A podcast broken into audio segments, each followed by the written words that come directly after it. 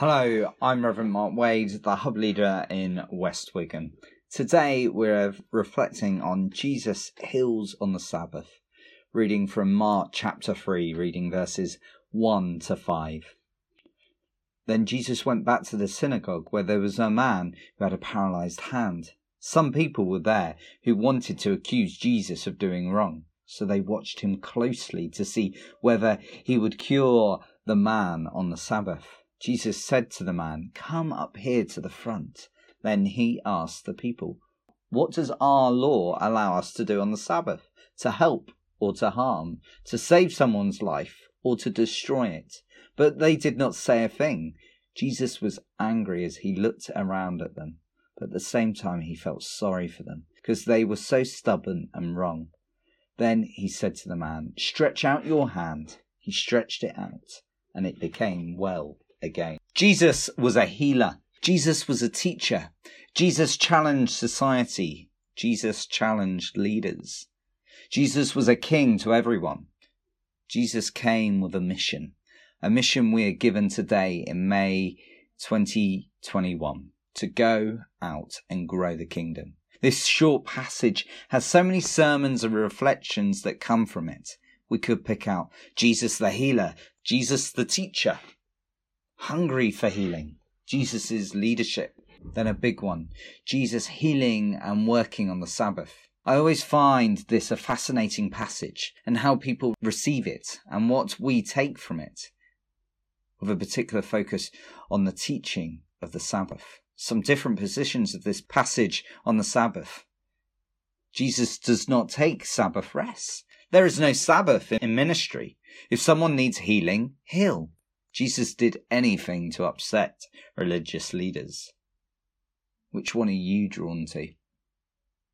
There are three major things for us to explore from this miracle and moment. Firstly, Jesus was all about Sabbath and rest. Look through the ministry of Jesus. What did he do? He knew how to rest. He rested in prayer. Look at most of his miracles, they came from a place of prayer he went off alone to pray, came and taught, did miracles, and then went off again to pray. He knew the importance of rest. Look at Jesus in the boat in the storm. Was he upstairs, chatting and teaching with the disciples?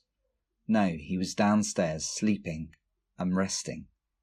He regularly taught about the importance of rest, to take a Sabbath, to retreat. Why is it so important we do this as followers of Jesus? Simply, He has called each one of us to minister, go and grow the kingdom. This is impossible if we are working seven days a week. Rest and be refreshed. Secondly, respond to the need. Jesus would have taken his Sabbath. He would have rested. But where we see Jesus in this reading was on the Sabbath day for the Jewish leaders and he broke their Sabbath and healed. Jesus saw a need, not a religious rule. People gathered and were in need. He responded. Jesus could have said, No, I'm sorry, it is the Sabbath, I can't do this. But he saw the need and responded. He met, he taught, he prayed. Lives were changed. If we followed the rules, if he followed the rules, if he did not respond to the need lives would not have been changed. Thirdly, was this to wind up leaders? To make sure there was a debate about the Sabbath? No, this was Jesus being Jesus, with no agenda apart from kingdom business, sharing the good news and hope. I doubt Jesus would have been surprised by their response. They saw this power game. Jesus did not see this as an opportunity to gain ground or fans, and certainly not power over them. His focus was on the kingdom, not being a religious leader, not to gain a reputation, but to gain disciples. What did he go on to do after? He went and rested and prayed. As we reflect on this passage, there are two things for us to ponder. Firstly, how are we taking rest? So we begin to be able to see more people even go on holidays. For many have worked through the last 18 months. We must take rest and be refreshed. Secondly, how do we respond to others who take rest?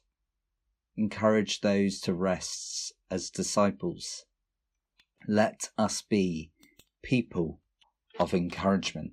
As we encourage, it's important we do not respond like the religious leaders and use this as a power opportunity to take our rest, to encourage others to rest, also to be ready to change our plans and respond to the need.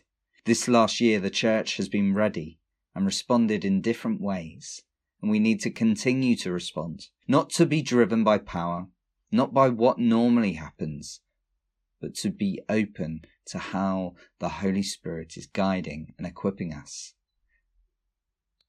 As we do this, we also need to invest in rest and prayer. What is God asking of you today? What is He nudging you about? Maybe to take rest, or maybe to take that risk. As we reflect on this, shall we pray together? God, we thank you that you are a God who calls us. You call us to rest. You also call us to respond to the need. May we learn to be refreshed by you. May we learn to seek you. May we learn to take risks for you. We pray this in the name of Jesus. Amen. And shall we gather our prayers together in the Lord's Prayer? Our Father in heaven, hallowed be your name.